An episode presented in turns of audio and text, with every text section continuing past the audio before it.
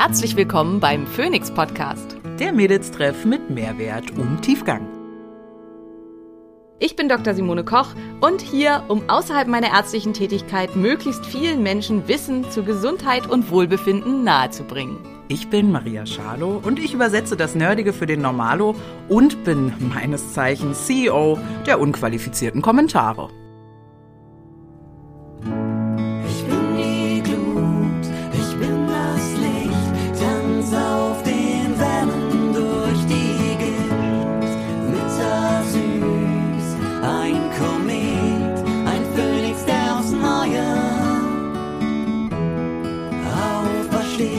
Dieser Podcast dient der reinen Wissensvermittlung.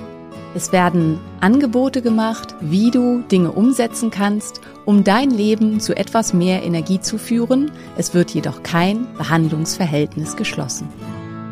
Hallo ihr Lieben, da sind wir wieder, die wundervolle, großartige Maria, auf deren herrliche Stimme ihr euch alle freut und die vielredende Simone. Ähm, wir haben heute das Thema für euch, auf das ihr wartet, aus der letzten Woche. Der Cliffhanger muss bearbeitet werden. Ähm, wir wollen nicht nur, dass ihr vielleicht wisst, dass ihr jetzt einen PCOS habt oder auch nicht, hoffentlich, sondern auch, was man dagegen tun kann. Und insofern ist das Thema dieser Folge PCOS. Wie kann man es denn behandeln? Und ähm, wie ihr euch vielleicht schon gedacht habt nach der nächsten Folge, ist natürlich nicht das, worüber wir sprechen wollten, welche Pille nehme ich denn am besten, um das Ganze zu behandeln, sondern wie behandle ich es denn wirklich? Wie kriege ich die Müllkippe vermindert und den Müll wirklich abtransportiert ähm, mit dem Müllauto und nicht, ähm, wie schaffe ich das, äh, wie, wie schaffe ich es, dass ich einfach keine Symptome mehr habe, beziehungsweise dass meine Blutung wieder regelmäßig kommt. Das hatten wir ja schon beim letzten Mal. Ähm, Wenn es euch interessiert, können wir vielleicht auch nochmal bei Insta irgendwie eine Umfrage reinsetzen. Also wir können gerne trotzdem auch nochmal über die Pille reden. Also würde ich auch total gerne. Ähm, also oder über Verhütung und Alternativen, aber auch, was gibt es denn alles für verschiedene Formen der Pille und was machen die alle? Und weil es gibt ja einfach immer einige, die sagen, ich will einfach die Pille nehmen, ohne ist für mich irgendwie nicht diskutabel. Dass man dann auch da die bestmögliche ähm, aufgeklärteste Entscheidung für sich treffen kann, die irgendwie möglich ist. Weil, ja, genau. So, Maria durfte noch gar nichts sagen. Hi Maria, wie geht's Hallo. dir? Guten Tag. Hast du dich erholt? Ja, ja, genau. Ich habe gerade, ich war ein bisschen geschockt. Ich hatte gestern einen positiven Selbsttest, war beim Bürgertest, der war negativ, weil sie dir ja dieses Stäbchen auch nur 0,024 Sekunden in die Nase stecken und dann daraus direkt die Probe ziehen. Aber jetzt ist auch mein Selbsttest wieder negativ und mir geht's ähm, super gut. Also für alle, die es nicht mitgekriegt haben, Maria ist quasi am Ende ihrer Covid-Erkrankung und war geschockt, nicht weil der Test positiv war, sondern weil er immer noch positiv war. Genau. So, und vor allem bei der, bei der Test, weil mein Test positiv war und der Bürgertest schon negativ. Man darf sich ja freitesten. Ja, der, Und äh, hat, überrascht dich das wirklich? Naja, na, leider. Na, ein bisschen. Naja, aber das ist auf jeden Fall alles gut. Und, ähm, Glaubst du, der Staat kauft die teuersten Tests mit der höchsten Sensitivität ein? Ja? Nee, glaube ich auch nicht, ja. Nee. Ich fürchte das nämlich auch. Ah ja, aber Aber- ansonsten freue ich mich sehr. Ich habe mich ja auch sehr hängen gelassen gefühlt nach der letzten Folge. Da mussten wir uns ja dann auch trennen. Ähm, und ich weiß selber gar nicht genau. Ne? Ähm, Simone sagte gerade eingangs zu mir, Maria, du bist doch, ne, du bist doch in Behandlung, du weißt doch, was zu tun ist, aber nein, ich mache so viele Dinge, ich weiß nicht, was für was ist. Ich wusste nicht mal mehr, dass ja Koffein auch bei PCOS schlecht ist und ich auch deshalb keinen Kaffee trinke, konnte ich nie beantworten, wenn Leute gefragt haben. Aber du machst es. Das ist halt das Coole an dir. Ja, ja, genau. Wenn alle meine Patienten so wären, dass sie einfach machen, was ich ihnen sage, völlig egal, ob sie verstanden haben, warum, und so, Ja, ja. würden wir enorm vorankommen. Das ist halt tatsächlich ein Punkt, ja. Aber nichtsdestotrotz freue ich mich jetzt natürlich umso mehr darauf, nochmal darüber zu sprechen, was können wir denn alles tun, wenn wir leider doch feststellen, es müsste ein PCOS sein. Wir haben ja beim letzten Mal gemerkt oder gelernt, dass die Diagnostik da einiges verlangt. Und äh, deswegen ähm, freue ich mich, wenn wir vielleicht von ähm, konventionell zu unkonventionell gehen. Keine Ahnung, wie deine Reihenfolge im Kopf ist, aber so konventionell sind ja wahrscheinlich Medikamente. Das ist ja so das Übliche, vermute ich. ja. Und ähm, dann zu allem, was so mit Lebensweise, vermutlich Schlaf, vermutlich Sport, vermutlich Supplements zu tun hat. Ne? der Let's Do That. Ähm, also konventionell, ne, der Goldstandard wäre, haben wir schon beim letzten Mal besprochen, ähm, einfach die Pille zu geben. Ähm, da wurde jetzt von vielen auch gefragt, warum ist das denn so? Warum machen die meisten Ärzte das? Warum wird denn das nicht anders gehandhabt? Weil man es nicht anders gelernt hat. Also Gynäkologie, die Ausbildung zum Gynäkologen ist, die meisten ziehen ihre gesamte Ausbildungszeit in der pra äh, in der Klinik durch. Ähm, ich habe es nicht gemacht, weil ich halt dann Kinder gekriegt habe und sich das dann anbot, eine Anstellung in der Praxis anzunehmen und die letzten ähm, zwei Jahre der Weiterbildung in, in der Praxis durchzuführen. Aber viele, also die meisten würde ich sagen, bleiben einfach fünf Jahre in der Klinik. Und was lernst du in der Klinik? In der Klinik lernst du hoffentlich ein guter Geburtshelfer zu sein und kannst dann halt äh, im Kreissaal deinen Job machen und bist da dann im allerbesten Fall super. Und in der Klinik lernst du auch operieren ähm, alles Mögliche. Also das ist halt ganz, ganz stark der Schwerpunkt, die operative Gynäkologie. Und ansonsten lernst du halt, wenn du mal Poliklinik machst, aber es machen halt auch bei weitem nicht alle, also nicht alle Kliniken haben eine Poliklinik, also sowas wie eine Notfallpraxis, ne, wo man dann einfach hinkommen kann ähm, da lern, hast du dann auch so Sachen wie mal eine Pilzinfektion behandeln oder eine Bartholin'sche Zyste oder eine ähm, Vaginitis oder irgendwie sowas. Also ähm, das sind alles Sachen, die, die einem dann auch in der normalen Gyn-Praxis begegnen können. Aber niemand kommt in die Poliklinik und sagt, ich habe ich, äh, äh mit den Beschwerden eines PCOS die gehen ja alle zu ihrem niedergelassenen Frauenarzt. Und dann äh, ist man halt fertig und hat äh, den Facharzt für Gynäkologie und Geburtshilfe. Und dann beschließt man, ah, immer in der Klinik ist anstrengend und äh, schwierig und ähm, ich will da halt äh, weg von, äh, was ich jetzt total nachvollziehen kann und denkt sich, oh, ich mache meine eigene Praxis auf. Und viel mehr braucht man dann halt auch nicht. Also wenn man eine äh, Kassenarztpraxis aufmachen will, dann muss man halt einen Kassensitz beantragen und dann kriegt man so eine Nummer. Aber tatsächlich muss man sagen, ähm, da ist wirklich die, der Beruf des Arztes einer der wenigen Jobs, die wirklich ganz unbürokratisch sind. Also wenn man keine, äh, ähm, keinen Kassensitz will, dann muss man sich einfach nur ein Schild an die Tür nageln, äh, Frauenarzt, und dann geht's los. Und wenn man äh, einen Kassensitz will, muss man den halt beantragen, kriegt aber auch da relativ schnell und unkompliziert seine Nummer. Und dann kann man halt seine Praxis aufmachen. Vorausgesetzt in dem Gebiet, wo man ist, ist noch ein Kassensitzplatz. Das ist halt auch wenn man, ansonsten muss man eine Praxis kaufen mit einem Bestand, bestehenden Kassensitz. Ähm, da gibt's Beschränkungen, aber wie auch immer, das interessiert euch wahrscheinlich überhaupt nicht, sondern ähm, warum wissen die denn nun nichts übers PCOS? Und dann, das ist halt dann genau der Grund. Ich sitze dann, dann halt da, eigentlich voll ausgebildeter Gynäkologe, aber über die alltäglichen Erkrankungen und Probleme der Frau über das, ah, Herr Doktor, ich habe eigentlich nicht mehr so richtig Lust auf Sex oder Frau Doktor, das war früher ganz anders. Ich weiß nicht, könnte das was Hormonelles sein? Oder ähm, immer, wenn ich meinen Eisprung habe und wenn ich meine Blutung habe, habe ich wahnsinnige Kopfschmerzen. Oder meine Blutung ist super unregelmäßig. Einen Zyklus habe ich zehn Tage, den nächsten Zyklus 60. Was kann das sein? Äh, und so weiter und so weiter. Hat man noch nie was gehört. Und dann sitzt man da auf diesem Stuhl und fühlt sich wie der depperste Depp auf diesem Planeten und das geht natürlich gar nicht, weil als Arzt muss man ja eine dicke Hybris haben und muss glauben, man kann die Welt retten, weil ansonsten kann man seinen Job nicht machen. Und das meine ich jetzt überhaupt nicht böse oder kritisch, sondern das ist so. Weil man muss Vertrauen in sich selber haben, um eben Menschen dann halt auch sagen zu können, machen Sie das oder das und im Zweifelsfall in einer Notfallsituation dann auch schnell und konzentriert und bestimmt handeln zu können. Weil wenn ich nicht glaube, dass das, was ich mache, Sinn macht, dann kann ich niemanden retten in einer Akutsituation oder so. Und also werden Ärzte so ausgebildet und erzogen sozusagen, dass sie an sich selber glauben und dass sie halt diesen Glauben an sich auch immer mehr oder weniger auf Teufel komm raus aufrechterhalten. Das heißt, man macht dann das, was man halt von der netten Pharmavertreterin, die gestern da war und einem auch noch 20 Kugelschreiber vorbeigebracht hat und äh, vielleicht auch noch einen netten Kuchen erzählt hat, wie man Zyklusstörungen behandelt und alle Arten von Beschwerden im Laufe des Zykluses, nämlich indem man die Pille verordnet. Und das ist halt äh, das, woher, würde ich sagen, 90 Prozent aller Gynäkologen ihr Wissen über Zyklus und Zyklusbeschwerden und Störungen und so ziehen, ist von der netten Pharmavertreterin, die vorbeigekommen ist und einem was dazu erzählt hat. Weil es kommt halt in der Ausbildung, in der äh, Weiterbildung zum Facharzt für Gynäkologie und Geburtshilfe ganz, ganz wenig vor. Klar, es kann so eine Frage kommen im, in der Abschlussprüfung, ist aber auch nicht wahrscheinlich, weil auch die einen da prüfen, sind halt Professoren und so aus den großen Kliniken. Und die fragen natürlich nicht nach sowas, sondern die fragen auch nach dem, was sie können. Und das, was sie können, ist operieren. Und das, was sie können, ist Krebs, also äh, Brustkrebsbehandlung und so weiter. Ja. Und Äh, das, was sie können, ist Geburtshilfe und das, da ist das, wonach man gefragt wird. Ich habe, also ich habe halt auch dafür ganz viele alte Prüfungsprotokolle gelesen. Das macht man ja immer für Prüfungen. Habt ihr, glaube ich, auch gemacht. Ne? Überall dasselbe, ja, ja. ja. Und ähm, ich glaube, mir ist da keine einzige Frage untergekommen zu Frau beschwert sich über 60 äh, Tage lange Zyklen ähm, und neigt zu Hirsutismus, was tun sie oder so. Also das ist halt ähm, nicht, ja, nicht Teil des Ganzen. Ah ja, okay. Na, das erklärt dann natürlich die schnelle Verschreibung ähm, dieser Pillengeschichte. Ich hatte das ja, glaube ich, in der Zyklus-Folge äh, schon erzählt. Ich hatte ja meinen allerersten Zyklus mit elf und dann irgendwie zwei Jahre nicht.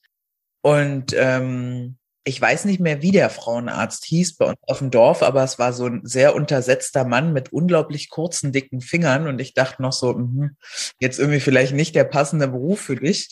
Äh, und er war der war da auch, hast du dir mit zwölf schon Gedanken drüber gemacht, ja? Wie geil. ich bin sehr frühreif, ja. Also das äh, definitiv. Ähm, Was für eine und, coole Story. und er hatte als erstes ja diese Fiskeln oder wie du das genannt hast, was ja vermutlich keine Zysten waren, sondern ne, diese Bläschen, die da bleiben, irgendwie äh, entdeckt und meinte ja irgendwie, ja, PCOS schon als erstes und deswegen habe ich relativ früh die Pille verschrieben bekommen. Und ich glaube, oh, ich weiß es gerade nicht mehr, dann kam diese Zyklusstörung und ich glaube, dann habe ich eine Mini-Pille verschrieben bekommen, die man durchnimmt. Mhm. Irgendwie so. Also ich hatte auch kein, nicht das Gefühl, dass mir jemand erklärt, was da los ist in meinem Körper, sondern ich hatte das Gefühl, ah, die Pille hilft nicht, dann nehmen wir eine andere Pille. Mhm. So, war ja. dieses, und dann gab es eine sehr lange Pillenerklärung, dass man die äh, in dem und dem Zeitfenster, ich weiß das noch genau, man muss die alle zwölf Stunden, äh, nee, man darf die nicht äh, mehr als zwölf Stunden sozusagen, wenn man die vergisst, dann kann man sie gleich ganz weglassen und irgendwie keine Ahnung. Also da war ganz viel Erklärung zur Pille, aber gar keine Erklärung zu meinem Zyklus. Hatte ich immer noch keine Ahnung von, wie das da läuft, warum das da blutet und nicht. Aber ich wusste ganz genau, wie man diese Pille dann nehmen musste. Ja, das war ganz wichtig. Ja. Ja. ja, das hat und das ist halt echt auch der Punkt. Also ich habe das ja auch für mich so durch. Und warum weiß ich da so viel drüber? Weil mich das dann halt persönlich interessiert hat und weil ich halt auch einfach immer, wenn Patientinnen da saßen und Gott sei Dank gibt es ja auch sehr aufgeklärte Patienten und mit denen kann man halt entweder umgehen, indem man krass genervt ist und versucht, die möglichst schnell loszuwerden und ja. hofft, dass sie zu einem anderen Kollegen gehen. Oder man kann halt drüber nachdenken und denken, hm, vielleicht haben die ja recht. Und ich hatte halt die, also so eine meiner ersten Fälle in der Richtung war eine Frau, die zu mir kam und sagte, sie hat halt so starke Wechseljahrsbeschwerden. Und dann habe ich halt gesagt, ja, hier haben wir dieses tolle Medikament von dieser großen, tollen Pharmafirma und das nehmen sie dann jetzt jeden Tag. Und dann hat sie mich gefragt, was sind denn das für Hormone? Und dann habe ich gesagt, ja, ich glaube, das sind synthetisch hergestellte Hormone, genau weiß ich nicht, ähm, sind, sollen aber irgendwie ein bisschen besser sein und auch einen natürlichen Anteil haben, gucke ich nach. Und dann waren das ähm, Hormone vom Pferd. Und dann habe ich ja halt gesagt, ja, das sind halt ähm, natürliche ähm, weibliche Hormone von der Stute. Und dann hat sie mich angeguckt mit ganz großen Augen und hat dann gesagt, damals hieß ich, nee, damals hieß ich schon Koch. Also ich, Frau Dr. Koch, sagen Sie mal, ich bin doch keine Stute. Und das hat mir zu denken gegeben. Und dann habe ich mal recherchiert und habe halt gedacht, gibt es denn nicht auch was vom Menschen? Also, oder was zumindest dem Menschen identisch ist. Und da, und dann, wenn man erstmal anfängt, sich mit diesen Sachen zu kommen, dann kommt man ja vom, vom Hundertsten ins Tausende. Und dann ist man halt, äh, also zumindest ich, weil ich das halt dann alles super spannend finde und so. Und dann ähm, bin ich halt auf diese ganzen Sachen gekommen, dass halt eben Gestagene und Progestine ähm, nicht wirklich Progesteron sind, sondern dass das Testosteronableger sind, die halt an den Testosteron-Rezeptoren ähm, andocken. Und das ist halt auch das Problem, so wie jetzt bei dir zum Beispiel, was du erzählt hast mit deiner ersten Pille, das, was da halt drin ist, das ist halt ein Testosteronableger. Und wenn du sowieso schon viel zu viel Testosteron hast, ist es natürlich eigentlich eine total beschissene Idee, was zu geben, was dann auch noch wieder an die Androgenrezeptoren rangeht. Also es kann halt das Problem massiv verschärfen. Und inzwischen gibt's halt dann die Pille der vierten Generation, die halt keine T-Ableger mehr hat, beziehungsweise ähm, ähm, einige, die halt ähm, eine T-Rezeptor-Blockade machen. Das ist ja dann üblicherweise das, was beim PCOS verordnet wird. Aber wirklich besser macht das halt das Ganze auch nicht. Also ähm, und ja, aber all diese Sachen wusste ich halt damals noch nicht. Und dann habe ich mich halt damit beschäftigt. Und genauso PCOS, es kamen dann halt immer mal wieder Frauen, die gesagt haben, nee, also die Pille wollen sie nicht, da muss es doch auch was anderes geben. Und dann ja. habe ich halt auch gedacht, ja, da muss es auch was anderes geben. Und dann hatte ich halt ein Angebot von der Zeitschrift, dass ich einen Artikel schreiben sollte über PCOS ähm, von der Fachzeitschrift. Und dann hatte ich eigentlich keine Ahnung von dem Thema, aber die, ich hatte wenig Geld und brauchte viel Geld in der Zeit, weil wir ja gerade gebaut haben. und die wollten ganz gut zahlen und dann habe ich gesagt, okay, mache ich. Und dann musste ich mich richtig toll einarbeiten in das Thema. Und dann war ich schlauer. Ja, wie das so ist. Ich glaube ja auch mit jedem deiner Bücher bist du auf jeden Fall nicht dümmer geworden. Das ist ja wie, wie es so ist, wenn man sich mit Themen dann nochmal intensiver auseinandersetzt und ja auch, äh, Gott sei Dank, gibt's mittlerweile ja vielleicht auch drei, vier, fünf Ärzte, die das auch mal reflektieren, was so Pharmaindustrie und der eigene Job miteinander zu tun haben. Ja, ja, absolut. Ja, also das als kurze Erklärung dazu, warum das so ist. Und ja, jetzt hast du ja noch keine Erfahrung gemacht mit medikamentösen Behandlungen, aber ich glaube, du weißt das und wir haben auch drüber gesprochen. Also Maria hat schon gesagt, sie weiß halt immer nicht genau, warum sie was machen sollte, aber ähm, also ein Medikament habe ich dir vorgeschlagen. Weißt du noch, welches das war? Und du wolltest äh, das dann nicht?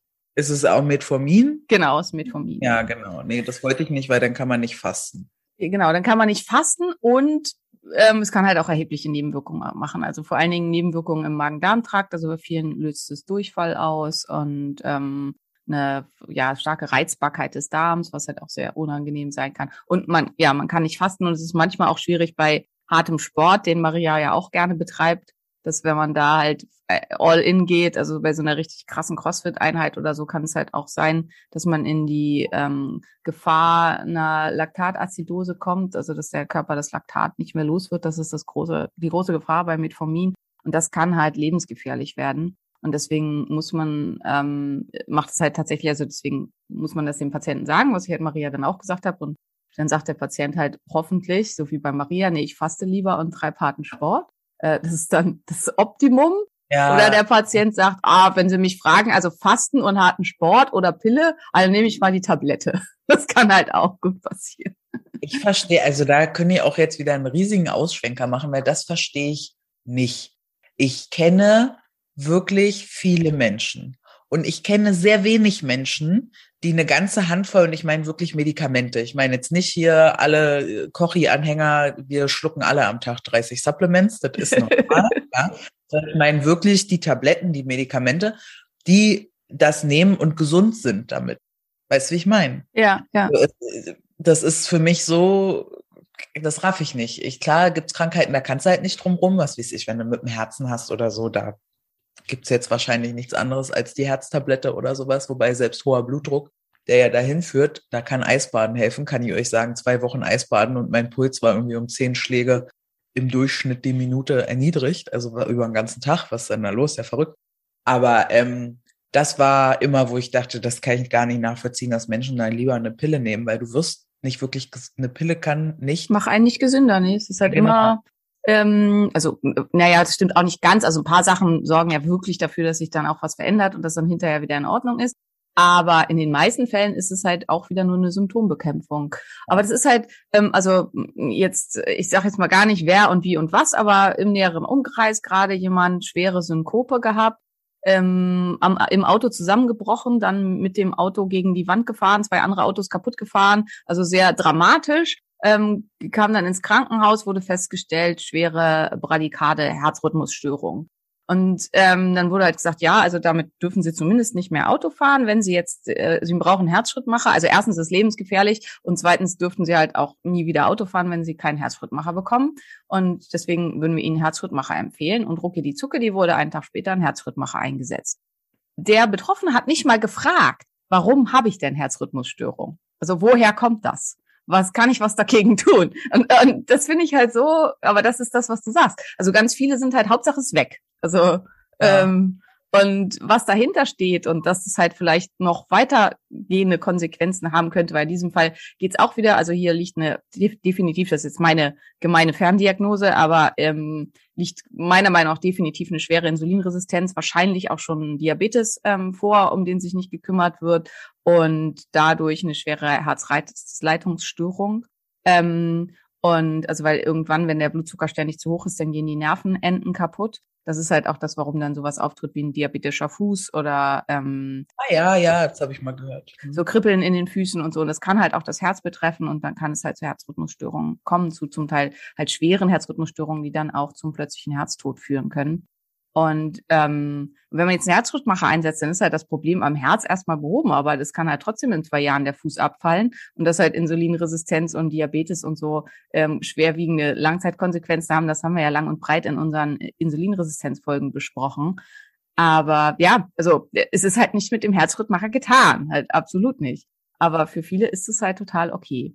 So, jetzt haben wir euch Metformin schon schrecklich schlecht gemacht, aber ähm, Trotzdem kann es ein Medikament sein, was Sinn machen kann, das einzusetzen. Vor allen Dingen zunächst, also ich bin, wenn jemand ähm, nicht wie Maria mit dem Fasten okay ist und sagt, das kann ich im Augenblick einfach noch gar nicht. Ich kann mir das nicht vorstellen. Ähm, ich kriege das im Augenblick nicht unter in meinen Alltag. Ich habe eh schon so viel Stress, aber ich würde halt gerne irgendwie was tun, um halt ähm, voranzukommen, also Gewicht abnehmen zu können, Gewicht verlieren zu können ähm, dann kann man mit Metformin behandeln. Und wenn jemand dann sich halt eben auch an seine ähm, energieeingeschränkte Ernährung hält, dann kann er dann halt hoffentlich auch Gewicht verlieren. Und dann kann die Insulinresistenz ja hoffentlich besser werden durch den Gewichtsverlust.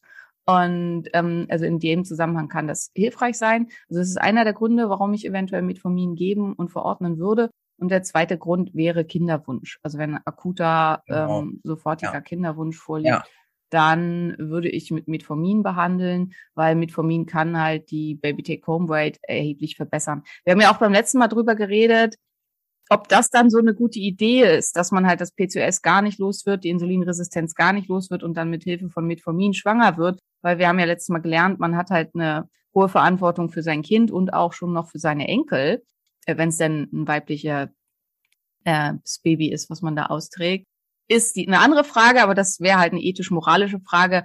Ähm, und andererseits finde ich halt, wenn der Kinderwunsch ganz, ganz groß ist, also das steht für mich halt auch irgendwie immer über allem. Also wer sind wir, ich, du, alle anderen da draußen, dass wir bestimmen können, was für eine Frau super wichtig ist und was da irgendwie ethisch vertretbar ist und ob man, also ich habe nicht das Recht, jemandem abzusprechen, ein Kind bekommen zu dürfen. Das verstehe ich auch. Deswegen bist du auch der bessere Mensch. Ich würde halt sagen, Ego-Schwein, weil ich, ich hatte die fette Kindheit. Ich hatte das. Ja, noch. okay, ja. Ich habe bis in meine 30er Lebensjahre die medizinischen Probleme damit und die Herausforderungen. Und du, Mutti, hättest du mal anderthalb Jahre deinen Arsch auf ne, vom Sofa hochbekommen. Dann Arme ich, Mama. Ja, hätte ich die Scheiße nicht am Hacken, naja, Mutti wusste ja nicht, was soll sie machen. Ja, eben, das ist halt ja. genau der Punkt. Man ich muss halt auch sagen, wahrscheinlich ja. wird es dich dann nicht geben. Also, ja. weißt du? Also, weil, ähm, äh, also die, erstens wäre die Frage, ob sie das hingekriegt hätte, ne? Ja. Und dann wäre halt die Frage, ob sie das hätte hinkriegen wollen. Ja, und ja, ja. dann wird es dich halt vielleicht nicht geben und das wäre sehr, sehr schade. Ich kann dir sagen, meine Mutter hatte das, wie ich das hatte. Ich war ja mit 27 auch irgendwie kurz mal bei 70 Kilo. Das war sie auch damals. Dann ist sie direkt schwanger geworden. Mhm. Also sie hatte das halt auch auf Normalgewicht geschafft und dann sofort meinen Vater kennengelernt, drei Monate sofort schwanger. Das war wahrscheinlich genau die Phase, wo das gerade ausgesetzt war. Einigermaßen in Ordnung war, ja. Ja. Und dann halt aber in der Schwangerschaft 30, 40 Kilo zugenommen. Ja. Das ja, das ist natürlich auch halt eins der Risikofaktoren, die man nennen muss, wenn man dann mit Metformin schwanger wird. Das ist halt das Risiko, dass man in der Schwangerschaft dann trotzdem Gestationsdiabetes entwickelt und massiv zunimmt, weil halt die Grundvoraussetzungen für eine schwere Insulinresistenz einfach schon da sind, deutlich erhöht ist. Und das halt ähm, man da ganz, ganz großes Augenmerk drauf legen sollte. Und in diesen Fällen würde ich halt ausnahmsweise auch tatsächlich eine Kalorienbalance, kalorienbilanzierte Schwangerschaft empfehlen. Also dass jemand halt, wer das dann macht, wirklich, also nicht diätet, sondern ähm, aufschreibt, was er isst. Also dass er wirklich halt bei, also auch, auch wenn man schwanger ist, hat man halt einen Bedarf von als kleine, halbwegs normale Frau. Also der, der, der zusätzliche Kalorienbedarf in der Schwangerschaft liegt in etwa bei 350 Kalorien am Tag. Das ja, ist also nicht viel. Käsebrot. So, ein Käsebrot, ja. ja. Ein genau. Käsebrot. Und das ist halt, und das überschätzen viele halt total. Und ähm, dass man dann wirklich halt aufschreibt, was man isst, dass man halt ähm, ausrechnet, wie ist mein normaler Bedarf oder das sogar messen lässt, das wäre natürlich ideal. Und dann halt eben diese 350 ähm, äh, Kalorien da draufschlägt. Oder man kann natürlich auch in der Schwangerschaft messen lassen und dann misst er das natürlich mit, dass der Bedarf entsprechend erhöht ist. Und ähm, dass man dann damit äh, arbeitet und versucht da wirklich genau drauf zu kommen, damit man eben nicht so eine krasse Gewichtszunahme in der Schwangerschaft hat. Weil das Problem ist da ja auch wieder, dass halt das intuitive Essen total off ist und halt nicht da ist und dass man halt erst recht dann in der Schwangerschaft das Gefühl hat, man muss permanent essen und hat ständig Hunger und so. Und ich weiß halt auch von den Frauen, also die Gestationsdiabetes haben, dass sie das quasi auch für sich daran erkannt haben, dass sie halt unbändigen Lust auf Süßes hatten. Also dass sie halt das Gefühl hatten, sie müssen permanent und ständig Süßes essen und müssen da halt. Ähm, Kastrationsdiabetes ist einfach ein Begriff für Schwangerschaftsdiabetes, oder? Genau, genau. Das ist Diabetes in der Schwangerschaft, der meistens erstmal nach der Schwangerschaft wieder verschwindet, aber ein deutlich erhöhtes Risiko dafür ist im weiteren Leben ähm, ähm, na, Diabetes zu bekommen. Okay. Ja. ja. Okay, verstehe. Also gut, ich will es nicht schlecht machen. Na klar, es gibt einfach Menschen, die das ne, nicht anders hinbekommen. Ja. So, aber als 30-jähriges äh, Kind einer, einem, eines Menschen, Menschlein, der das nicht wusste und deshalb nicht hinbekommen hat, äh, kann ich euch sagen, wäre total nett, wenn ihr die Scheiße vorher klärt. Die harte Maria, da kriegst du wieder, kriegst, kriegst du wieder schlechte Bewertung. Ich, habe ja selber einen Kinderwunsch und, äh, krieg das. Und versuchst halt. es hinzukriegen, ja, ja, auf jeden Fall. Genau. Super, super cool. Ähm, ja, äh, was halt, finde ich, spannend ist, ist, dass selbst wenn man das ähm, googelt, dass äh, also das Wikipedia sagt, dass statt Metformin ähm, Fastenkuren empfehlenswerter wären. Also, Echt? Ja. Wir haben es auf Google geschafft. mir, hat, mir hat die Woche erst eine Followerin ein Video von quarks.de, das ist auch so ein Instagram-Account, mhm, mhm. ne, geschickt, ähm, wo so ein Typ so, was passiert mit deinem Körper, wenn du nicht isst? Und dann, ah, Muskelverlust. Ja, ja. Also so äh, ganz übel. Und dann haben auch ganz viele drunter geschrieben. Ähm, also ich faste regelmäßig und mir geht's super. Ja, ja, äh, haben die dann geantwortet, dass wir haben ja nur mal beleuchtet, was passiert, wenn man gar nicht mehr isst oder so. Äh, das ist so schon richtig. Wenn man gar nicht mehr isst, stirbt man irgendwann. Ja, aber das, das ist in dem, in dem Bio klang das mehr nach Fasten. Halt, ja, ne? ja. Also finde ich halt immer, naja, egal. Aber grundsätzlich ist Quarks und Code eine coole Sendung. Also ja. ähm, ja. Ist übrigens auch nicht nur ein Instagram-Account, das gibt schon seit ich ganz klein war. Also das war, war eine, eine ZDF-Serie oder irgendwie sowas. Aber ja. Okay, ähm, so, wir haben uns schon wieder total verhaspelt. Also wir medikamentöse Behandlung mit Formin haben wir genannt. Ähm, GLP-1-Antagonisten, äh, Quatsch, Agonisten hatten wir in unserer Insulinresistenz-Folge. Da könnt ihr nachhören, warum das nicht so viel Sinn macht. Also warum das die Insulinresistenz eher verschlechtert. Also das wäre gesagt, Sender kann man halt auch kurzfristig einsetzen, um hoffentlich dann schneller und besser Gewicht verlieren zu können. Manchen hilft das und dann halt darüber besser klarzukommen ähm, ist halt auch nur was, was man mal kurzfristig machen sollte und eher als symptomatische Behandlung und keine ursächliche Behandlung, wobei ursächlich dann halt eben wäre, Gewicht zu verlieren. So, ja. Ähm, was wäre der nächste Punkt, der am, achso, auch noch zu, ja. ja. Frag. Du hattest gerade eine Idee. Ich hätte sonst noch gesagt, was ist denn mit den PCOS-Patientinnen, die nicht übergewichtig sind, wo Fasten jetzt nicht so die beste Idee ist, mit einem Körperfettanteil von 22 oder so? Definitiv. Ähm, ja, also da ist halt die Frage, da geht es ja um chronisch stille Entzündung, was wir beim letzten Mal gesagt haben. Und da hatten wir halt ja auch da auch mit reinhören in unsere Fastenfolge, Fastenbehandlung, was, wenn man nicht übergewichtig ist. Ähm, kommen wir gleich noch bei den ganzen Lebensstilfaktoren zu. Okay. Hier kommt geht es halt vor allen Dingen darum, ähm, rauszufinden, woher kommt die chronisch stille Entzündung und die so best, be, bestmöglich zu reduzieren und zu gucken, ja. dass man halt sehr viel macht, um da entsprechend mit ähm, ranzugehen. Für die ist meistens extrem relevant, alle Arten von Stress zu reduzieren. Also da spielt das halt eine ganz, ganz große Rolle. Ähm, über also die Nebennierenrindenproblematik, ähm, wenn Cortisol sehr hoch ist, also wenn wir unter chronischem Stress leiden, dann ähm, wird Pregnenolon, welches die Ausgangs-, die Muttersubstanz für alle Steroidhormone ist, also für Östrogen, für Testosteron und so weiter, für Progesteron, also es geht hier vor allen Dingen um Progesteron, die wird dann verbraucht von, ähm, äh, von der Bildung von Cortisol, weil das halt auch zu der gleichen Hormonklasse gehört. Und dann kann es zu einem sogenannten Pregnenolon-Stealing kommen. Das heißt, es steht nicht mehr ausreichend für Progesteron zu, zur Verfügung. Und das kann dann wiederum zur Östrogendominanz führen, also weil wir dann zu viel Pro, äh, ähm, Östrogen im Vergleich zum Progesteron haben.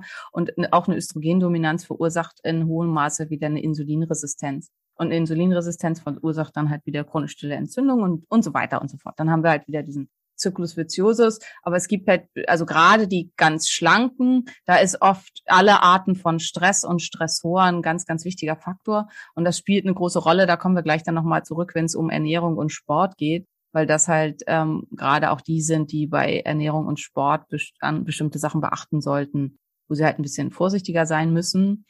Ab und zu mal zu fasten macht trotzdem Sinn, weil ähm, die Ketose an sich so stark antientzündlich ist, dass sie gegen jede Art von ähm, Insulinresistenz auch hilfreich ist. Ähm, es sollte aber dann nicht das Ziel des Fastens sein, dass man Gewicht verliert, sondern dass man halt eben, natürlich verliert, verliert man an den Tagen, wo man fastet, Gewicht, ähm, aber dass man halt hinterher dann äh, wirklich einfach auf seinen Körper hören kann und so viel isst, wie man möchte, um halt das dann wieder aufzufüllen. Ähm, und dann das relativ zügig wieder zuzunehmen, aber zwischendurch eben die Phase der Ketose hat. Ja. Okay. Ähm, Hormonbehandlung wäre vielleicht das nächste, wo wir dann drüber sprechen sollten.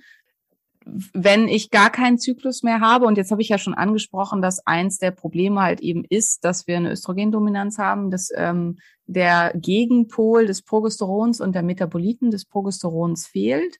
Ähm, hier vielleicht ganz, ganz wichtig, es geht nicht nur um das Progesteron selber, sondern es geht zu einem großen Anteil um die Metaboliten, die beim Abbau von Progesteron abfallen und hier vor allen Dingen um Allopregnenolon. Allopregnenolon ist ein Stoff, der ähm, beim Abbau von Progesteron gebildet wird, der beruhigend wirkt. Was lachst du? Es klingt immer alles so ausgedacht, diese Worte. ja, da gibt es ein cooles Buch, ähm, ich weiß nicht, wie das Deutsche heißt, auf, auf Englisch heißt es ähm, äh, Your Brain on Birth Control. Und ähm, die hat halt, die ist, äh, ich glaube, Neuropsychologin und die sagt halt, es wäre alles so viel einfacher, wenn wir die, solche Sachen benennen würden wie Steve und Dieter. Und wenn man dann sagen würde, ja, Dieter ja. redet mit Steve und, und halt nicht Allopregnenolon ja. führt zu einer Aktivierung der hypothalamisch-hypophysären Achse, woraufhin dann und so weiter, was sich halt kein Mensch merken kann. Ähm, Nee, tatsächlich nicht. Aber ich wollte dich ja. gar nicht unterbrechen, ich fand es mal ähm, wieder sehr lustig. Allopregnenolon hat halt ähm, also eine parasympathisch stimulierende Wirkung, ist beruhigend, hat ähm, äh, eine stark antientzündliche Wirkung, eine ausgleichende Wirkung aufs gesamte System. Und deswegen ist halt auch so wichtig, dass solche Stoffe wie die Gestagene, die halt durchaus am Progesteronrezeptor ansetzen und da bestimmte Sachen machen, dass die aber nicht ausreichen, weil sie halt diese ganzen anderen Wirkungen, die Progesteron erzielt durch äh, seine Metaboliten, nicht haben. Weil ähm, Gestagene sind von der Strukturformel und von dem chemischen Ursprung haben die überhaupt nichts mit Progesteron zu tun. Also sehen völlig anders aus ähm, sind, sind halt kein Progesteron und in deren Abbau fallen dementsprechend keine Progesteronderivate an. Das heißt, was ich tun kann, ist, dass ich zum einen versuche halt wieder halbwegs einen natürlichen Zyklus zu erreichen, indem ich Progesteron gebe und das dann auch zyklisch gebe, also immer ähm, ja versuche das halt so ein bisschen daran anzupassen, was für die Frau am besten passt. Bei jemandem mit einem PCOS, der tendenziell eh einen recht langen Zyklus hat, würde ich halt auch versuchen, einen recht langen Zyklus zu ähm, nachzumachen. Also dass ich halt sage, okay, ich gebe dem Körper 15, 16, 18 Tage Zeit, um Eisprung zu produzieren und fange dann mit Progesteron an und produziere halt so einen 30, 32 Tage langen Zyklus. Ähm, und gebe dann halt relativ hochdosiert in der zweiten Zyklushälfte Progesteron, optimalerweise vaginal, weil es über die Schleimhaut dann aufgenommen wird und dann geht nicht so viel über die Leber und die Leber ist ja beim PCOS sowieso schon relativ stark belastet und deswegen wollen wir das halt nach Möglichkeit verhindern. Und dann ja, gebe ich halt das Progesteron in der zweiten Zyklushälfte und wenn alles halbwegs gut läuft, dann tritt halt mit dem Absetzen des Progesterons eine Blutung auf und dann blutet zum einen die Schleimhaut ab was gut ist. Und der Körper hat eine Chance auf ein Reset, also dass er halt einen neuen Zyklus beginnen kann und dass es zu einer neuen Eizellreifung kommt, weil der Körper halt denkt, es hätte vielleicht ein Eisprung stattgefunden. Und das ist halt das Entscheidende. Es ist wie so ein, wie das Reset-Knopf drücken am Computer. Und alle wissen, die sich ähnlich unbedarft sind mit Computern wie ich, manchmal hilft das. Manchmal ist dann hinterher alles wieder in Ordnung und keiner weiß warum. Also so früher noch äh, Alt-Control entfernen, ähm, wo das Ding dann ja. einfach neu hochlief äh, wirkte manchmal Wunder, auch wenn man keine Ahnung hat, wo das Problem war. Und so ist das auch bei unserem Körper. Und es ist äh, häufig so, wenn ich halt noch ganz viel Lebensstilmaßnahmen dazu mache und vielleicht mit Supplements behandle und so, dass das allein manchmal schon ausreicht, dass ich halt über Progesteron einen externen Zyklus ähm, generiere und dem Körper damit so ein bisschen zeige, hey, so sollte das eigentlich laufen. Erinner dich mal. Und dann denkt der Körper, oh ja, machen wir auch. Und dann wird's halt dementsprechend ein bisschen besser. Da, mich betrifft das ja. Ich habe ja diese Östrogendominanz, obwohl wenig Östrogen, ne? Gibt es denn da irgendwie Studien zu, wo mal untersucht wurde, wie viel Prozent der also Frauen schaffen? Weil ich wollte ja kein, also ich hatte Ja. mal eine Zeit lang irgendwie Progesteron genommen und wollte es ja dann nicht mehr. Und ist es irgendwie klüger, das mal, das doch zu machen, weil der Körper es dann schneller von alleine wieder schafft? Oder ist es wahrscheinlich, nehmen ja gerade total viel, also ich glaube viel äh, von diesem ähm, Frauenstärke auch, von Naturtreu und so, kriege ich das damit auch sehr wahrscheinlich. Also man muss halt immer hin? sehen, was gibt's denn noch für Gründe? Und bei dir gibt's ja halt äh, starke Gründe. Also du bist halt immer noch, äh, also du bist ja auf einem sehr guten Weg, aber du bist halt immer noch deutlich übergewichtig. Und ich würde halt sagen, solange äh, es weitere Dinge gibt, an denen man arbeiten kann, ist halt auf jeden Fall eine gute Chance da, dass ähm, sich das halt auch auf alleinigem Weg harmonisiert und dass es dann halt auch von alleine gut ist. Und wir wissen ja auch aus der Zeit, wo du halt bei 70 Kilo warst, dass es da äh, recht regelmäßig war. Also dass du dann zumindest, solange du halt GLP-1, äh, Quatsch hier, äh, GCP, also ähm, Cholin und äh, sowas, äh, also Milchpfeffer und so genommen hast, hattest du ja so einen 30, 35 Tage Zyklus, der halt ziemlich cool war. Und dementsprechend wissen wir halt, es ist möglich und dann kann man das auf jeden Fall eben ohne versuchen. Wenn ich halt ähm, jetzt äh, eine Patientin oder Frau vor mir habe, die äh, sowieso schon völlig normalgewichtig ist und ähm, bei der das trotzdem massiv so vorkommt, das wäre halt eher ein Fall, wo ich sagen würde, lass es uns auf jeden Fall mit Progesteron versuchen, weil wir halt nicht so viele andere ähm, Behandlungsoptionen haben und halt ein ganz wichtiger Faktor, der zu der hormonellen Dysbalance führen kann, nämlich zu viel ähm, Fettgewebe und vor, zu, vor allen Dingen zu viel viszerales Fettgewebe nicht da ist und keine Rolle spielt. Genau. Ja, na gut. Weil ich habe mir, ich rechne ja immer ganz viel aus und ich müsste so in 16 Wochen müsste ich bei Normalgewicht sein. Schön wäre, wenn das so funktioniert wie in diesen Rechnungen, die man sich überlegt. Ja, ja, ja, ja, ja. Aber ich bin da ganz, ich bin ja ganz positiv, ne? Ähm, also vor allem ja eben diesen Körperfettanteil runterzukriegen, das ist ja das Ziel. Und dann kann, können wir ja da dann nochmal drüber sprechen, Genau. wie es dann, wie es dann aussieht. Ergibt es Sinn, zwischendrin nochmal Ja, zu auf messen? jeden Fall. Also ich Oder würde mit- immer regelmäßig mal messen, um halt einfach zu gucken, in welche Richtung geht das. Schon allein, wenn man die Möglichkeit hat, weil es halt motivierend ist, wenn man sieht, es tut sich was in eine gute Richtung. Und man halt, selbst wenn man es selber vielleicht Ja. in dem Moment noch nicht so merkt, ähm, so wie du halt auch als erstes einfach sehen konntest, dass deine Insulinwerte immer besser wur- wurden, bevor sich am Gewicht schon so wahnsinnig viel getan hat, weil du da ja auch noch gar nicht so viel dran gemacht hast. Und ähm, dass man dann halt schon merkt, okay, es bringt wirklich was und ich tue halt wirklich was Gutes für meinen Körper und es ist der richtige Weg, wie wir das machen und man halt nicht denkt, ah, voll frustrierend, äh, es ändert sich nichts. Und also zumindest für mich ist es halt immer ganz, ganz wichtig. Ich bin halt jemand, der sich sehr von Zahlen und so motivieren lässt und für den das halt super, super hilfreich ist. Ja, Ähm, ja. ja. Okay, aber noch andere hormonelle Behandlungen außer Progesteron? Ja, also eventuell kann man halt auch gucken, wenn man Progesteron gibt, also wenn jemand halt massiv zu tun hat mit den ähm, Nebenwirkungen äh, des Östrogenmangels, kann es halt eventuell sein, dass es halt Sinn macht, dass man halt auch ähm, ein bisschen Östrogen äh, noch mit dazu gibt. Also dass man ähm, obwohl eine Östrogendominanz ist, also in so einem Fall wie bei dir halt deutlich zu wenig. Ähm, das würde ich nicht machen, wenn jemand übergewichtig ist. Das ist halt auch wichtig, weil im Fettgewebe wird das dann in anderes Zeug äh, umgewandelt, was man halt nicht haben will. Ähm, aber bei jemandem, der normalgewichtig ist, kann es halt Sinn machen, eine vollständige Hormonbehandlung zu machen und halt auch ähm, eine kleine Menge natürliche Östrogene dazu zu geben. Und da ist dann ganz, ganz wichtig in der Kombi, also es gibt über zehn verschiedene Östrogene. Ähm, wir können drei davon können wir verordnen. Also drei davon gibt es als chemische Substanz oder als hergestellte Substanzen. Chemisch haben immer gleich alle Angst vor. Die werden, also es sind ähm, bioidentische Hormone, mit denen ich arbeite. Das heißt, die werden zwar aus der Jamswurzel, also aus dem Dinoges der Jamswurzel verlängert, ähm, ähm, aber die ähm, äh, die äh, das sind exakt die gleichen ähm, Verbindungen, wie der menschliche Körper sie selber macht. Also ja. Und ähm, das kann halt in solchen Fällen dann schon halt auch sinnvoll sein, dass man da entsprechend mit rangeht. Mhm. Okay, super. Gut. Haben wir verstanden. Genau. Ähm, ja, und dann ist halt das nächste wahrscheinlich ganz, ganz große Thema sind dann welche Supplements, äh, beziehungsweise ich weiß halt nicht, ähm, oder Lebensstilfaktoren. Was denkst du, was macht mehr Sinn? Was, was wollen wir zuerst besprechen? Also ich glaube, äh, so wir kommen von Medikamente, Hormone, würde ich Supplements jetzt irgendwie logisch Mhm. finden, so was noch natürlicher ist. Und dann glaube ich Lebensstilfaktoren. Ähm, äh, Entschuldigung, ich habe das eben falsch gesagt. Im, ähm, in der Jamswurzel ist äh, Diosgenin. Ähm, Dinogest ist ein künstliches Gestagen. Da habe ich gerade, weil die ähnlich klingen, durcheinander gebracht. Also Das ist mir schon aufgefallen, als du es gesagt hast, aber ich dir wird es nicht auffallen, aber ich weiß, dass es da garantiert Korinthenkackerli draußen gibt, denen das auffällt. Und Ah, Wir haben eine ganze Folge Ja. äh, über Kreuzblüter, über äh, Korbblüter geredet und. Kreuzblüter gemeint, ja.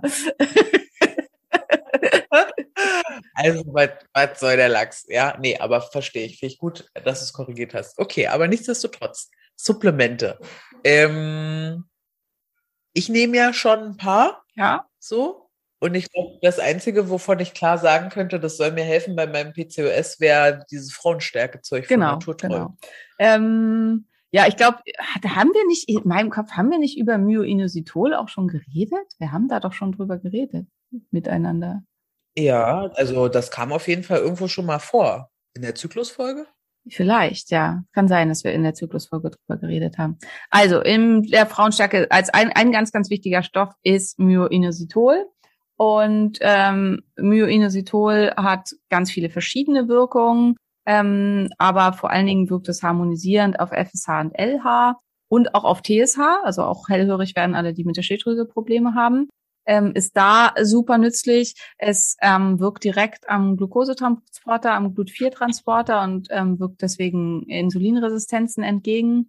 Ähm, es sollte mit einer Dosis von in etwa zwei Gramm am Tag eingenommen werden, wenn man es ähm, bei Z Zyklusstörungen beziehungsweise beim PCOS einnimmt und ähm, ist da super hilfreich und es spielt auch eine ganz, ganz große Rolle in der ähm, äh, als Second Messenger. Und das weiß ich genau. Da haben wir auf jeden Fall schon mal drüber geredet, dass wer hier mit wem spricht und so weiter. Also, aber äh, hört mal rein. Ich glaube, es war in der Zyklusfolge. Ja, ja. Nichtsdestotrotz, also Myoisosinitol, Myo für zwei genau, Gramm. zwei Gramm pro, ähm, ja. Und äh, also das wäre so das erste. Dann ist Cholin, ist ein ganz, ganz wichtiger Faktor. Cholin ist eine ähm, Ausgangssubstanz für ähm, ganz viele Prozesse in der Hormonbildung. Cholin ist auch ein ganz, ganz wichtiger Faktor in der Bildung von Acetylcholin, was ein Neurotransmitter ist, der vor allen Dingen als inhibitorisch wirkt, also der das äh, Nervensystem beruhigt und hier eine ganz, ganz große Rolle spielt. Hier ist auch ganz wieder, wieder ganz wichtig, Cholin findet sich kaum bis gar nicht in der veganen Ernährung. Ähm, also wer Zyklusstörungen und Probleme hat unter einer veganen Ernährung, sollte halt gucken, ob es vielleicht auch an einem Cholinmangel liegen könnte. Cholin finden wir vor allen Dingen, also das Cholin ist eine Fettverbindung, finden wir in tierischen Fetten viel, vor allen Dingen zum Beispiel im ähm, Eigelb, das wäre so ein ganz starker Cholinträger, ähm, in ähm, Lecithin ähm, das Cholin ist einer der Gründe, warum ich immer ähm, Lecithin in meinen äh, Kakao tue, in meinen jeden Morgen eingenommenen Kakao, weil da halt ähm, eine Cholin-Vorstufe drin ist und ähm, dass, wenn man halt keine Zyklusstörung hat und so dann die günstigere Variante ist, man Maria nimmt ähm, GCP, ich meine, Ah, das ist genau. ähm, nee, GPC, Glycerol-Phosphodidylcholin. Ähm, und das ist Ja. eine super aktive Verbindung des Cholins, die ähm, sehr, sehr gut auf den Hormonstoffwechsel wirkt.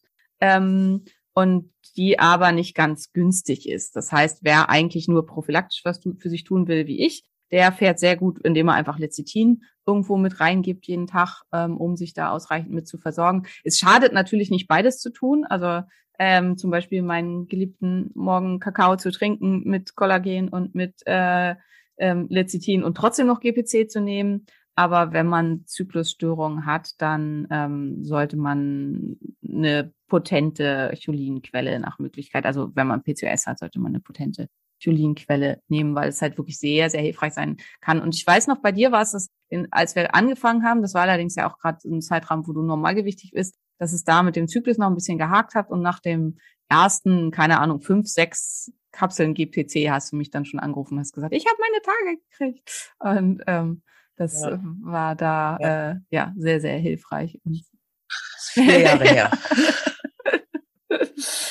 ähm, ja, also da äh, zwei Stoffe, die halt super hilfreich sind. Ähm, nächster Stoff ist Agnus castus. Ähm, da ganz, ganz wichtig, also das ist der sogenannte Mönchspfeffer, ist kursieren im Netz äh, gewisse, keine Ahnung, irgendwelche Leute, die behaupten, man dürfe, solle bei PCOS kein äh, Mönchspfeffer nehmen. Das ist Quatsch. Ähm, Agnus Castus ist super hilfreich bei Mönchs, äh, Quatsch, äh, Agnus Castus ist super hilfreich bei PCOS. So, ähm, der wirkt im Hypothalamus, also direkt im Gehirn.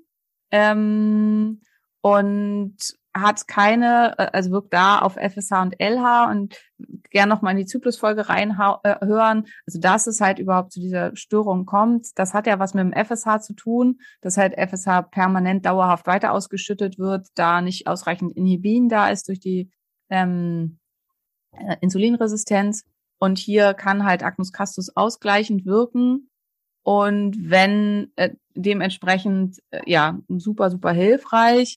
Äh, und es ist auf jeden Fall sinnvoll und gut, bei polizistischem Ovar-Syndrom Agnus castus zu nehmen. Es spricht überhaupt nichts dagegen und es gibt halt auch ähm, gute Untersuchungen dazu, dass es hilft. Und zwar, und das ist wieder ganz, ganz wichtig, mit einer Dosierung von mindestens 10 Milligramm am Tag, besser 20, die meisten Studien wurden durchgeführt mit 20 bis 40 Milligramm. Das würde bedeuten, wenn man Frauenstärke nimmt, dass man eben sechs Kapseln am Tag davon nimmt. Wenn man jetzt einfach in die Apotheke geht und Agnus castus, also Mönchspfeffer kauft, dann bekommt man üblicherweise vier Milligramm. Mit diesen vier Milligramm muss man sich einfach überlegen, ne? meisten Studien sogar bei 40 Milligramm. Ähm, vier Milligramm, da ist dann halt auch nicht zu erwarten, dass sich wer weiß, was für eine tolle Wirkung einstellt. Also das ist einfach krass unterdosiert. Und das liegt halt daran, weil es dann in der Apotheke nicht als ähm, äh, Medikament verkauft wird, sondern als Nahrungsergänzungsmittel und dass irgendwelche alten Gesetze sind in den Zulassungen. Und deswegen, um in der Apotheke das verkaufen zu dürfen, darf es halt nicht mehr als vier Milligramm haben. Und das ist halt Nonsens. Also das ist halt einfach viel, viel, viel zu niedrig dosiert.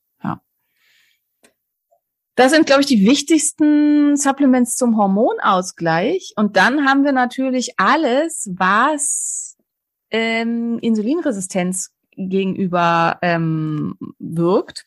Und ähm, also da gibt's ja ganz, ganz viele verschiedene Stoffe, äh, Kurkuma, äh, ähm, äh, Zimt, obwohl bei Zimt, also Zimt wirkt halt auch noch äh, Blutzucker senkend, was da nützlich ist, Astaxanthin, ähm, Grapefruitsamenextrakt, OPC, Resveratrol. Also es gibt halt eine riesen Menge an Stoffen, die äh, gegen chronisch stille Entzündung helfen und damit auch gegen Insulinresistenz.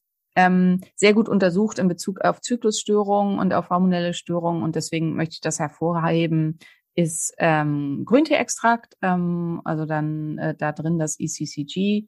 Ähm, und das wäre ein weiterer Stoff, den ich definitiv empfehlen würde. Ich würde es dann halt als Extrakt nehmen, weil dann ist halt da kein Koffein drin. Ähm, wenn man ganz viel Grüntee trinkt, dann.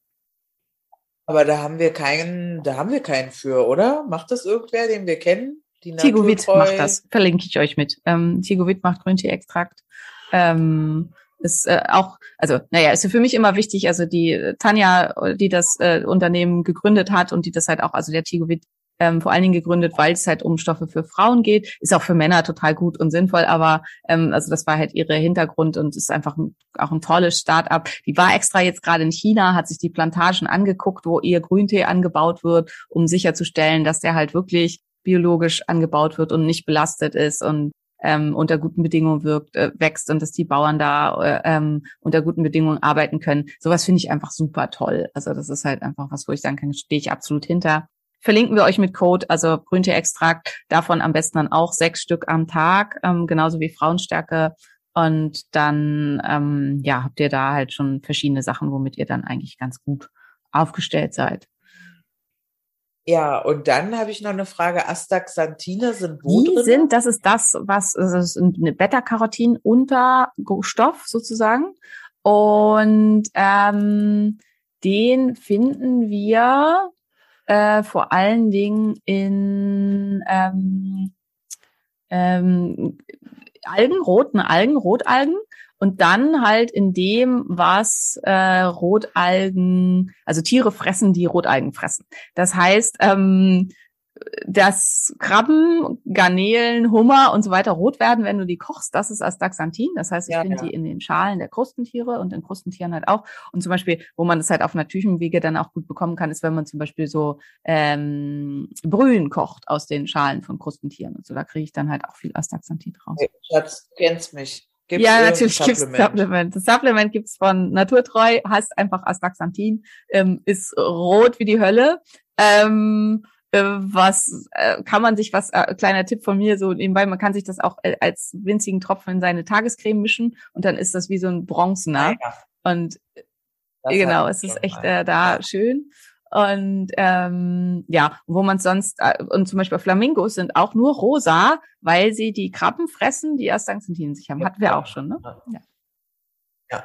Nee, das habe ich tatsächlich selber mal Ah, gelernt irgendwann. Aber nicht, es ist halt dieses ähm, Extrakt hier, dieses, äh, na, Grapefruit, nee, ja Mann, welches Extrakt hier, dieses Doch, Kernextrakt. du meinst wahrscheinlich Egal, Grapefruit, kein Extrakt. Oder Traubenkernextrakt, eins von beiden. das meine ich Grapefruit. Das ist so bitter und eklig, das ist wirklich unangenehm, das zu nehmen. Ähm, aber äh, deswegen würde ich jetzt gerne mal Grüntee probieren. Und Astaxanthin hast da so viel drüber geredet. Und dann, was war noch? Flanole? Egal, ich höre mir die Folge einfach selber an, dann komme ich nochmal drauf und frage Genau, mich. Okay, ja. Ähm, und dann haben wir noch, äh, dann kommen halt die ganzen Lebensstilmaßnahmen. Und da hatten, sind wir ja beim letzten Mal mit dem Cliffhanger geendet, dass krasse Crossfit-Einheiten vielleicht nicht das Richtige sind.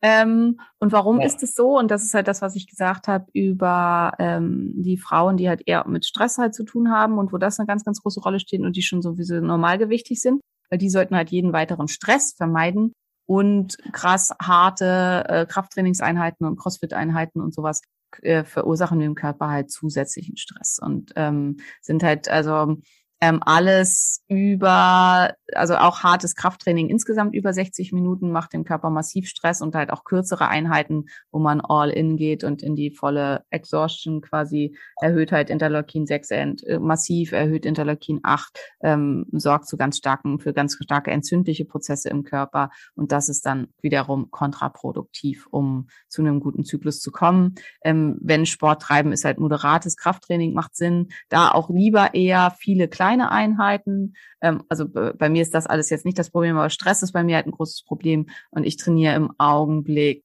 ähm, fünfmal bis sogar sechsmal die Woche, aber nur 30 bis 35 Minuten und halt auch äh, auf meinen Zyklus abgestimmt mehr äh, eher weniger hart vielfach, also je nachdem, an welcher Zyklusphase ich bin. Und das ist halt ähm, da dann deutlich hilfreicher. Ausdauersport ist genau das gleiche. Also Ausdauersport sorgt, also wenn wer kurz laufen geht für irgendwie 10, 15 Minuten, 20 Minuten, alles gut. Aber längerer Ausdauersport, also alles über 45 Minuten, ist auch wieder entzündungsfördernd, massiv entzündungsfördernd und ist dementsprechend wenig hilfreich, wenn man solche Probleme loswerden möchte. Moderat, zumindest wenn es um Joggen und so geht. Moderater Ausdauersport, also Laufen im Sinne von Walken, also spazieren gehen oder sich moderat unterschwellig bewegen, tanzen, also was, das kann super hilfreich sein und kann man auf jeden Fall machen.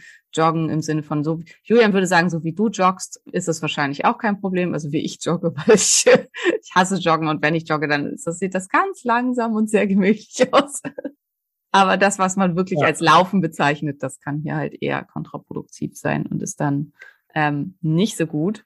Und das Gleiche gilt im Prinzip auch halt eben für die Ernährungsregime. Also dauerhaft, äh, also zum Beispiel Low Carb kann dem Körper massiv Stress verursachen als dauerhafte Ernährung, weil es halt ähm, dadurch, dass der Körper ähm, bestimmte, St- also Glucose ab und zu freisetzen muss für bestimmte Organe aus Protein, dafür braucht er Cortisol, dafür braucht er Adrenalin und Noradrenalin, kann halt die ähm, Notwendigkeit der Ausschüttung von Stresshormonen stark erhöhen und kann dadurch das ganze Problem deutlich verschärfen. Und das ist halt eine Schwierigkeit, wenn überall immer geraten wird, bei PCOS sollte man Low Carb essen.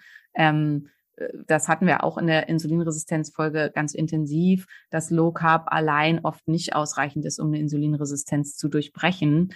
Und aber äh, in der, im Zusammenhang mit einer Insulinresistenz die super perfekte Rezeptur ist, um sich richtig scheiße zu fühlen. Und ähm, ja um dafür zu sorgen, dass halt das Stresssystem des Körpers richtig stark hochgefahren wird, weil der Körper ist nicht in der Lage, sich Zucker freizusetzen aus der Leber, aus der Muskulatur. Der Körper ist nicht in der Lage, Ketonkörper zu machen, um sich da mit zu versorgen. Aber er äh, und muss dementsprechend ganz viel Stresshormone ausschütten. Es kann eher zum Muskelmasseverlust führen in diesen Fällen und ähm, ja. ist dann halt eben problematisch. Wenn man schon die Insulinresistenz super weg hat durch äh, Fasten, durch Supplements, durch Lebensstilmaßnahmen und so weiter, dann kann auch, also dann ist halt eine, ich nenne das immer Mediocarb, also eine Ernährung mit so ähm, 100 bis 150 Gramm Kohlenhydraten am Tag ideal. Ähm, aber hier geht's halt vor allen Dingen auch, also was viel wichtiger ist, als wie viel Carbs nehme ich zu mir, ist halt, dass mein Blutzucker nicht sonst wohin schießt. Und das ist relativ unabhängig eigentlich, also habe ich zumindest für mich inzwischen festgestellt und das bestätigen halt auch viele, die damit arbeiten, von der Menge an Carbs, die man isst, sondern vielmehr davon abhängig, welche esse ich, wie vertrage ich die und mit was zusammen esse ich das. Und das hatten wir halt auch schon ein paar Mal, kann ich auch nur wieder empfehlen, eine, äh, eine kontinuierliche Blutzuckermessung, wie zum Beispiel mit dem Super Sapiens, ähm, also mit dem Abbott Libre Sense Sensor, dass man da halt mal guckt, wie ist das. Und dann kann man halt feststellen für sich, okay, Kartoffeln ähm, alleine machen für mich einen hohen Blutzuckeranstieg oder ähm, von der Banane geht mein Blutzucker völlig durch die Decke. Und wenn man dann aber zum Beispiel weiß, von der Banane zusammen mit einem Teelöffel Mandelmus, was übrigens auch sehr, sehr geil schmeckt, ähm, äh, tut sich an meinem Blutzucker fast gar nichts, dann weiß ich halt, okay, das ist für mich halt ein cooler Snack für zwischendurch. Und ähm, ja, und es ist halt auch äh, echte, weiß nicht, ich finde es halt auch einen tollen Ersatz für so Banane mit ein bisschen Mandelmus, mit einer dunklen, zuckerfreien Schokolade oben drüber und dann vielleicht noch mal im Kühlschrank, dass die Schokolade wieder hart ist, also dass man die schmilzt und dann darüber macht und dann so knackt. Das ist fast wie Snickers oder so. Also ich finde ich ist ein richtig cooler Steak. Wenn ihr sehen könntet, wie sie lächelt gerade. Ja, genau. Das ist dann halt geiler Scheiß. Ich wäre eher bei Erdnussbutter dabei, muss ich sagen, und es muss crunchy sein, aber ja. Ja, ja. Erdnussbutter ja. hat halt wieder ne Lektine und so. Und ähm, aber wenn man Erdnussbutter gut verträgt und mit den Lektinen gut klarkommt, ich vertrage Maria hält sich gerade die Ohren zu, das will sie nicht. Das ist aber witzig. Äh, können wir auch mal eine Umfrage zu machen. Also Julian ist ja auch ganz krass Team Erdnussbutter. Äh, der liebt Erdnussbutter und der konsumiert da echt auch so ein, so ein Kilo im Monat bestimmt von, wenn es nicht sogar mehr ist. Also und ähm, ich bin definitiv Team Mandelmus, also Mandelbutter. Und äh, Tim ist auch Team Mandelbutter und hat da mal eine Umfrage auf seinem Kanal drüber gemacht und es waren halt 80 Prozent waren für Mandelmus und Julian war total erschüttert, weil er halt der Meinung war, die meisten Menschen mögen lieber Erdnuss. Ähm, äh, keine Ahnung, ob das ein gesellschaftlicher Durchschnitt ist oder Ich habe auch keine Ahnung. Du, es ist halt einfach, ich liebe den Geschmack von Erdnüssen. Das ist halt, und Mandel muss mir ein bisschen zu. Mandelig? ja, wenig erdnussig ja. halt irgendwie. Ja, aber beides ist geil. Also egal welche ja. Nussbutter eigentlich. Jeden also da können wir euch ja auch verlinken. Also meine totalen Favoriten sind da, also für gute Qualität, weil das ist natürlich auch wichtig, ähm, ist Organic Workout. Ähm, weil ähm, das einfach, also erstmal schmeckt es halt super genial. Also ähm, Simone macht da noch äh, immer ein bisschen Vanille mit rein oder Zimt. Also es gibt halt verschiedene Varianten mit so ein bisschen ähm, zusätzlichen natürlichen Geschmacksaromen. Und ähm, das ist ein bisschen gesüßt mit Erythrit, aber nur ganz minimal. Und es ist äh, noch zusätzliches Eiweiß mit drin. Und man kann halt wählen zwischen vegan oder ähm, mit Whey. Ähm, und das ist halt dann einfach eine total geniale Kombination. Dadurch hat es ein bisschen weniger Kalorien als das normale und einfach einen super, super genialen Geschmack. Ähm, und ist halt aus einer guten Quelle. Ähm, ja, mache ich euch auch mal mit rein. Ein Organic ja, äh, genau. äh, Workout. Und, ne? ähm, ich ähm, würde empfehlen, immer, also wenn ihr nicht ständig, wenn ihr nicht so viel davon konsumiert wie Julian, dann kauft lieber kleine Gläser, weil ganz wichtig ist immer bei allen Nussmusen und so weiter, die können halt auch ranzig werden. Da hatten wir ja ganz viel drüber geredet in unserer Omega-Fettsäuren-Folge und das soll halt auf jeden Fall unbedingt vermieden werden, dass die ranzig werden. Das heißt, das ist was, was man schnell verbrauchen sollte. Und deswegen lieber kleine Gläser als die großen Kilogläser, außer man konsumiert wirklich super viel davon und verbraucht halt die großen Kilogläser auch zügig. Dann machen halt auch die Sinn. Ja. Ja. Ich glaube, jetzt haben wir eigentlich so einen ganz guten. Ach so, Koffein. Da könnten wir noch mal drüber sprechen. Warum kein Koffein? Genau. Ach, Koffein. Genau. Und Schlaf, ich habe auch ein oder? ganz wichtiges Supplement noch vergessen in dem Zusammenhang. Ähm, beziehungsweise was man halt äh, tun kann. Also es gibt halt noch natürlich, also eines der Probleme sind ja die erhöhten ähm, Androgene, was vielen halt auch äh, Beschwerden macht, also die der stärkere Haarwachstum, der Haarausfall ähm, im männlichen Ausfallmuster, ähm, ja alles da aus dem Gebiet. Und Pickel, Akne, das ist ja auch ein häufiges Problem. Und da kann man dann mit natürlichen Aromatasehämmern helfen. Und ähm, da gibt's im Prinzip, also gibt's halt verschiedenstes, was man machen kann. Da könnten wir jetzt auch noch eine ganze Folge drüber reden. Aber ich würde die zwei wichtigsten vielleicht einmal nennen, die hier nützlich sind. Und das ist halt zum einen, ähm, ist das das DIM, ähm, äh, Diinidol Methylmethan oder so ähnlich. Ich, das ist immer was, das hatte ich auch schon mal in meiner Story, dass ich da, das gehört zu den komplizierten Wörtern, die ich mir schlecht merken kann. Äh, Ich glaube, Diinodylmethan. Das so ist, glaube ich, richtig. Aber ich bin mir nicht ganz sicher. Ähm, und das äh, ist ein natürlicher ähm, Aromatasehemmer, der ist ganz viel in Kohlgemüse drin, kann man aber auch ähm, so einnehmen.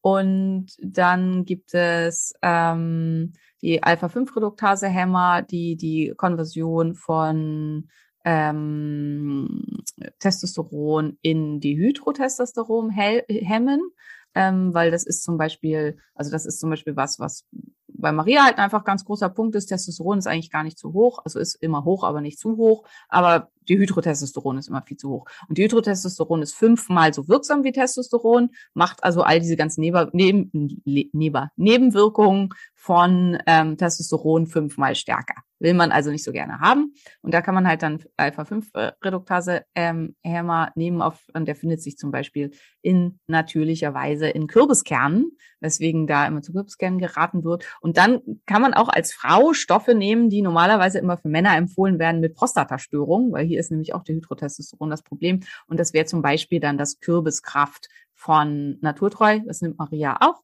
Ähm, nee, nimmst du nicht im Augenblick? Ja, nicht, aber sollte Das ich war mir auf mal aufschreiben. mal, auf jeden Fall, das weiß ich. Aber das hast du dann wahrscheinlich runter oder ich habe es irgendwann rausgenommen, weil zu viel. Ja, ähm, also das äh, ist da halt hilfreich und sinnvoll als ähm, Alpha-5-Produktasehemmer und DIM wäre halt ein, auch ein natürlicher Aromatasehemmer. Und ähm, die, die anstoßen, also die Funktion äh, der da beschleunigen, macht ähm, Koffein, ähm, weswegen Koffein da halt ungünstig ist. Und ähm, Ja. das andere ist, dass Koffein den Abbau von SABG, also von Steroidhormonbindendem Globulin, nee, die, den Aufbau von Steroidhormonbindendem Globulin vermindert. Und ähm, auch das, also Steroidhormonbindendes Globulin, ist bei äh, PCOS-Patienten oft zu niedrig, während es halt bei vielen, vielen anderen Menschen und bei Östrogendominanz sonst oft zu hoch ist, ist es hier oft zu niedrig, was dann dazu führt, dass diese ganzen Hormone den Körper halt noch mehr mit ihrer Wirkung überfluten und ähm, ihre ungünstigen Wirkungen stärker entfalten können. Und deswegen wollen wir das halt auch nicht. Und deswegen ist Koffein dann raus. Wer trotzdem wahnsinnig gerne Kaffee trinkt, ähm, also ich trinke ja mein No Coffee jetzt schon fast zwei Jahre, also echt krass. Ähm, und ich glaube, du, du trinkst auch No Coffee, ne? Und diverse andere. Ich habe noch, ich habe No Coffee da, aber noch keine Ah, ja, Kaffeemaschine ja, ja. dafür. Ähm, also der schmeckt halt echt super lecker. Das, und, und es ist halt, Koffeinentzug ist richtig, richtig hart. Also kann auch wirklich zu so Seinskrisen und de quasi depressiven Verstimmungen führen. Ähm, und No Coffee hat ein Entzugsprogramm, wo man halt langsam runtergeht von 100 Prozent auf 75 Prozent, auf 50 Prozent, auf 25 Prozent und dann ganz absetzen kann, äh, quasi am Koffein. Also das sind Bohnen, die haben dann halt nur noch 75 Prozent, nur noch 50 Prozent und so weiter. Das ist einfach genial. Also das gab es noch nicht, als ich den Entzug gemacht habe. Ich musste halt noch hart entziehen und das ist halt echt äh, keine Freude. Und ähm, also wie stark unser Gehirn koffeinabhängig ist, also alle, die regelmäßig und immer Koffein konsumieren, probiert es einfach mal aus, dann werdet ihr sehen, wie stark euer Gehirn koffeinabhängig ist. Das spielt eine ganz, ganz große Rolle. Und kann richtig so, also ich sehe das halt immer mal bei Julian. Ähm, also inzwischen ist er da wieder von weg und kommt auch, kann gut mal Koffein einfach auch weglassen, aber eine Zeit lang war das halt bei ihm auch ausgeprägter. Und dann ist er richtig unerträglich und kann das halt selber gar nicht so richtig zuordnen, aber richtig so wie so ein bisschen depressiv, also antriebslos und ja, genau. Glaube ich. Ja, und ich glaube, dann haben wir irgendwie halbwegs alles. Also wir es ganz gut zusammengetragen. Okay. Über Schlafen müssen wir nicht nochmal reden, sagst du? Haben wir, haben jetzt- wir, also in irgendeiner letzten Folge haben wir da ganz intensiv, wenn wir jetzt Schlaf aufmachen als Ja, ja. Thema, dann sind wir halt nochmal eine Stunde beschäftigt. Also ich würde sagen, Schlaf können wir irgendwann demnächst, also wir bleiben bei meiner immerwährenden Aussage, Schlaf ist nicht verhandelt war, war, es muss ausreichend geschlafen werden und Schlaf bringen wir euch sehr, sehr gerne nochmal als intensives Thema in einer anderen Folge. Ja. Nur um es nochmal benannt zu haben, ist halt Genau. wichtig. Ne? Also im Prinzip äh, gilt alles aus den Insulinresistenz bekämpfen Folgen, denn PCOS ist ja, wie wir gelernt haben, vermutlich einfach nur eine Insulinresistenz der Eierstöcke ähm, und eigentlich nur ein Symptom. Insofern gilt alles aus den äh, Folgen zur Insulinresistenz. Plus alledem, was wir jetzt noch zu Hormonen und Supplements, die da so mit da reinkommen, gesagt haben. Es ist übrigens, Simone, wieder eine Folge, äh, wo ich wieder 100 Euro mehr im Monat ausgeben werde. Ich glaube, wir müssen mal deinen äh. Plan neu durcharbeiten, damit das einig, damit, äh, Haben ja, ich weiß, aber das, das haben wir ja genau deswegen gemacht, weil du dich immer beschwert hast, dass es zu viel ist und dass es zu teuer ist und dass dann Sachen wie, Ich- wie, ich- wie ich- Kürbiskern oder so, äh, Kürbiskraft hinten runtergefallen sind, damit es nicht mehr so viel ist. Ja, ja, ja, nee, das passt schon alles gut. Ich will ja alles nehmen, dass es dann funktioniert. Das ist nur äh, lustig auf jeden Fall. Und äh, ich muss, du musst mir dann sagen, wie viel ich Ja. von dem Zeug nehmen soll, aber ich bestelle jetzt erstmal. Und naturtreu Menschen, falls ihr hier zuhört, wäre echt großartig, wenn ihr euer Blutkraft mal wieder aufstockt. Das seit Wochen ausverkauft. Ich werde das weitergeben, aber vielleicht hören Sie auch unseren Podcast. Ja, das wäre ganz großartig. Super, ihr Lieben, macht's Ja, gut. Ähm, wenn euch die Folge gefallen hat, gebt uns eine 5-Sterne-Bewertung. Bei Spotify sind wir nah dran an den von Maria gewünschten 600. Ähm, Ja. Wir würden uns wahnsinnig freuen. Klickt auf die 5 Sterne, supportet uns, auch bei Apple Podcast. Ähm, gerne. Da könnt ihr sogar einen kleinen Text schreiben, den lese ich immer. Ich freue mich sehr über eure kleinen Texte, die ihr Genau, da ich lese schreibt. die nicht, weil ich so eine Ja. arme, kleine, zarte Pflanze bin und immer tagelang weinen muss, wenn jemand was Negatives schreibt. Wirklich. Also ich kann das gar nicht gut ab. ähm, auch wenn es vielleicht berechtigt ist in manchen Fällen, aber äh, Maria liest das dann und schickt mir nur die netten Sachen. Das ist auch gut. Ja, definitiv. Ja, das ist also eine Direct Message zu uns. Ja, und ansonsten dann äh, schönen Tag euch. Tschüss. Ne? Ein Phönix, der aufs Neue, aufs Neue